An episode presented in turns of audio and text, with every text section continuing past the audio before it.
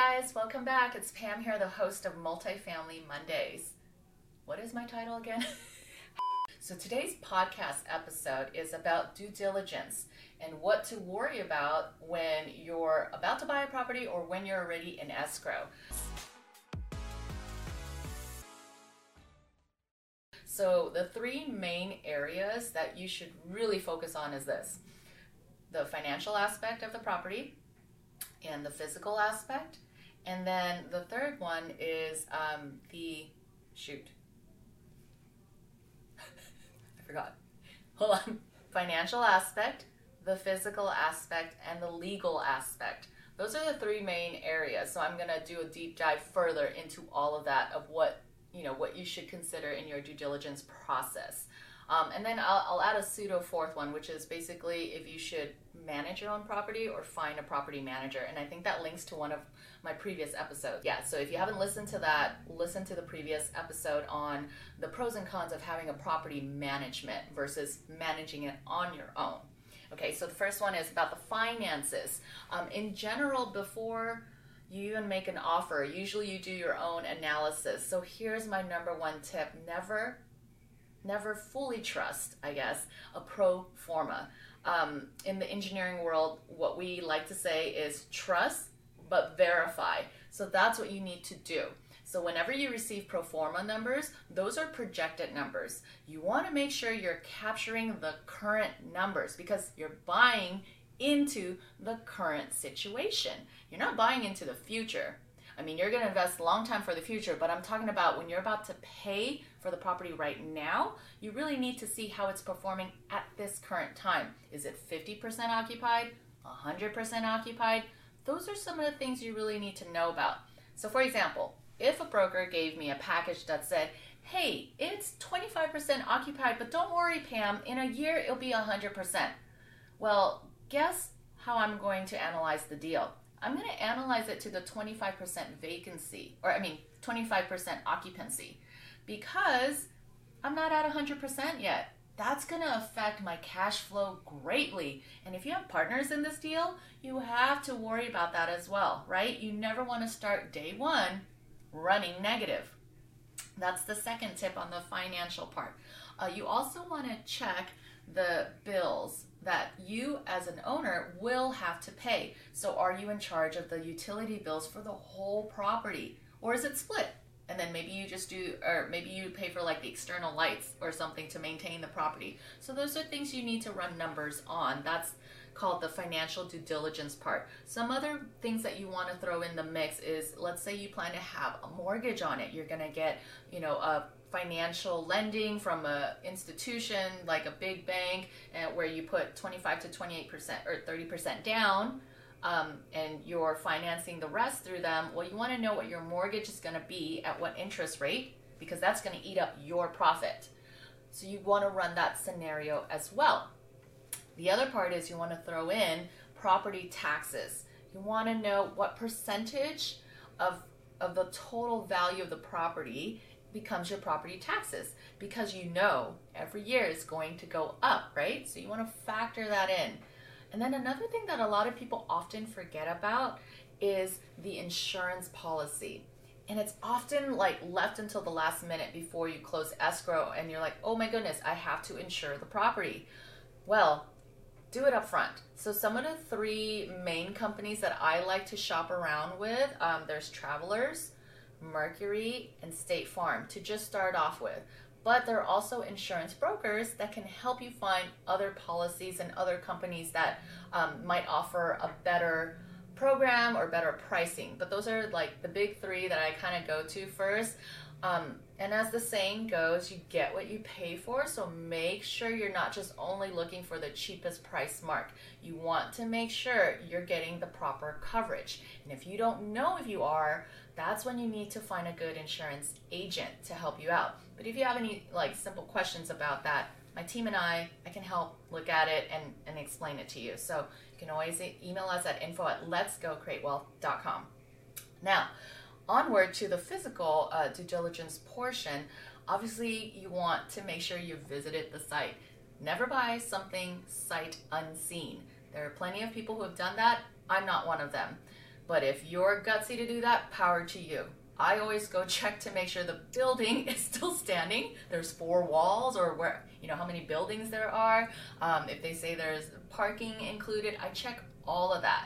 So you can only do a tour when you're in contract. So please do not trespass on the property if you are not in contract yet. But just to give you guys an idea, you want to make sure that the building is there. So if you're not in contract but you live nearby and just want to scope it out um, to see if the pictures from the package, the marketing package, matches what it really looks like right now, like for example, it's not burnt down or something, do a drive by. But please do not trespass on the property without permission in a sense of where you have a scheduled appointment to walk through. So that's what you want to check out for. And some of the, so I'll give you the three main areas to look at. Um, aside from the, you know, the physical structure, you want to make sure there's some visibility of it. So you want to think of it from a business perspective. If you're a tenant and you want to find a property, you don't want to be winding through roads just to get to your apartment or you want you want to be able to see it because if you don't see it, then how will you know that there's an apartment complex right there? So visibility plays an important role. Um, and also, you want to take a look at some of the big structural things like the roof. You want to see, if possible, how does it look? Um, these days, there are drones, and so um, a lot of brokers, when they're doing their marketing package, they'll do kind of like a, a, drone shot anyway, so you can take a look at that picture as well. You don't do not climb on it if you're not a specialist, um, but that's something you want to look too because that could cause a lot of money later if you need to repair it or when you buy into it. Um, fun tip or fun fact the roof life for a property is generally about 25 years. So that's something you want to ask the seller of how long have they had it and if they've done any roof replacements because you want to know what you're buying into and that could be something you need to factor into your capital improvements whether you do it in year 5, year 10 of ownership or maybe the first three years. I've done all that. So um, if you have any questions, let me know. Happy to help answer that part. The other thing you want to take a look at is sometimes um, just from just from the visual aspects on the physical part is I look at the stairs if there are any. I look at the paint. Um, I look at the asphalt if there's parking, and it tells me a lot about the owner and the property management team. Um, there are a lot of people who will put bare minimums into it, and they're known as like slumlords or just super cheap, you know, landlords. Uh, then that's a big red flag, right? Because if you were to inherit or acquire the property, you're going to need to put in a lot of work into it. But that could be your advantage too. So I'm offering two sides of the coin here of how to approach a situation when you're doing your due diligence. But notice the asphalt. What's the quality like? Are, are they driving through rocks and dirt or broken asphalt to get there? It's going to cost a lot to repave. Uh, look at the paint on the outside. Is it chipped? Is there mold? Um, you know, are there holes on the wall? I've seen some like that. And uh, stairs. Um, ha- have the like has the wood been rotted through? Do you see it bulging? Because that could be dangerous for your tenants. And guess what happens when they fall through that? They're to sue you first right? So those are things you want to start thinking about.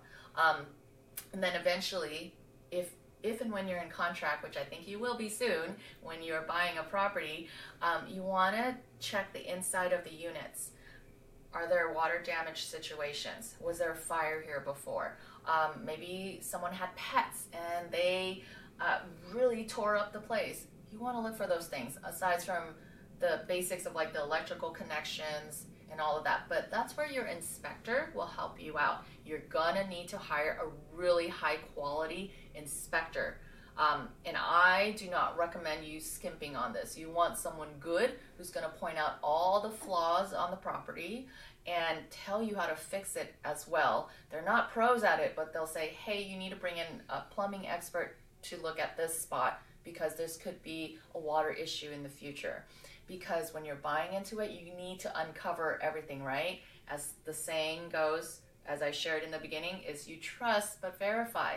So trust but verify the numbers, trust but verify the physical inspection as well. You need to uncover all of that because you're going to be dealing with it after you take ownership. All right, so the third part is the legal aspect of the due diligence. What does that really mean? So generally, what you want to check for, um, it, and this is in the public records of the county, so you can search for it on your own. Uh, you want to know the zoning laws and the zoning rules. You want to make sure um, that the plot that's identified, the parcel number, actually matches the address. Because if you're buying a different, like you think you're buying a different property, but the number's pointing to another location, you could be getting duped, right? So things like that. Um, and also for zoning laws, I had a question about this the other day, so I'm going to elaborate more on this video um, because it's not always clear. Sometimes you might plan to build more multifamily units. So it's always good to know what you're buying into. Maybe your property comes with a like a vacant piece of land nearby, you want to see if it's zoned for more multiple units. Um, or is it zoned for a little mini shopping spot or something like that? You want to make sure you know what you're buying into in that plot of land. And here's a fun fact. Um, usually, uh, cities are open to rezoning the property. So let's just say you have a vision to buy an apartment complex, but you want to add like a mom and pop storefront shop as well, plus parking and all of that. You can actually look into the zoning laws to see if that's something you can change as well after you've acquired it and you can turn it into your own business or, or make it creative as how you'd like. Um, the other part that you should be careful of on the legal aspect is um, called entitlements. Um, the easiest way I can explain this, because I can go longer, but we're not, uh, is for example, driveways. Sometimes um, the entitlements require you to share a driveway with another property. That could be a pro or a con. I'll give you an example of a property I recently looked at. Um, this was a, a, storefront property that I was going to convert into multifamily. Um, so it was already zoned for that. Uh, however, the biggest pickle was that the driveway was shared between the property to the left and the property to the right. And every Tuesday, when it's trash day, uh, you need to roll out your trash cans, right? Or um, ask the neighbors if they can open their gate to let us pass through. If you can guess what happened, I turned down the deal because number one, ease of access, right? Who's going to be doing that? Who's going to be wanting to knock on the gates or the doors of the neighbor's property to say, hey, it's trash day, can I roll my trash can through um, so that it can get picked up? So, needless to say, those are the things that could come into play. Everything else was perfect. We were ready to go, and then we checked on the entitlements of the shared driveway, and that was the deal breaker. So, that's something you want to look into as well. Let's talk really quickly about an inspection and an appraisal. What's the difference? Um, so, if you're getting lending from a financial institution or a bank, they're going to require an appraisal, which is different from your inspection when you do it. Essentially, it's the same idea, but the bank's doing it on their, you know, they need to do their inspections as well so that they can value the property and give you the right amount for the loan that you need. So that's the biggest difference, but at the same time, it's basically the property is getting checked twice because the bank is, you know, kind of weighing their, their risks with you of do they want to invest with you in this property or not and how much do they want to lend that's really what an appraisal is for whereas when you do your own inspection on the physical um, due, diligence, due diligence aspect you're looking for things that you need to fix or repair. So you can go back to the negotiation table with the seller and say, hey, you know what? You didn't tell us that the roof is falling apart. We now need to come back to renegotiate the sales price. And that's one of the key things of why I always tell people do not skimp on an inspection because it can save you thousands and thousands of dollars um, before you buy the property. So um, on the legal due diligence aspect, um, there's there's title insurance, and usually it's split between owner and seller in paying for it. Escrow will help take care of it, but basically title insurance is ensuring that the title is going to be clean. What does that mean? It means that the seller owns it, you know, free and clear on their own, or maybe you know, uh, with with the lender as a first trustee or something. But there's no issues with the title when they're about to transfer it to your name as the newer owner. So this is something that escrow will help bring to your attention. If you're working with a broker, you can run the documents by them too if this is your first time going through a deal Or if you want my team and I to help take a quick look for you, I can do that as well. You get a preliminary title report and you also get title insurance um, when you open escrow. And so those are the things you want to check to make sure all the legalities are there, like the terms, the description of the property, the parcel number that I talked about, that's all spelled out, and you're actually buying the property you intend to buy and that you will actually be the rightful owner when you close escrow. And I know there's a lot of moving pieces here, guys, and it can sound overwhelming, this is what excites me. It's fun. It's important to create your own checklist so you don't get lost in the details, right? And you just check it off as you go along and be very diligent about it, hence the term due diligence, right? So that sums up today's topic about due diligence. If you have any questions, once again, let my team know. Go to my website, letsgocreatewealth.com. P.S. Dropping a little nugget here. We're dropping a book at um, towards the end of this year, and we're in the process of revamp, revamping the website, and it's going to be pamscamardo.com, and everything's going to flow under that. So I'll let you know when it's officially done. But till then, go to letsgocreatewealth.com or email my team at info at letsgocreatewealth.com. Till then, bye.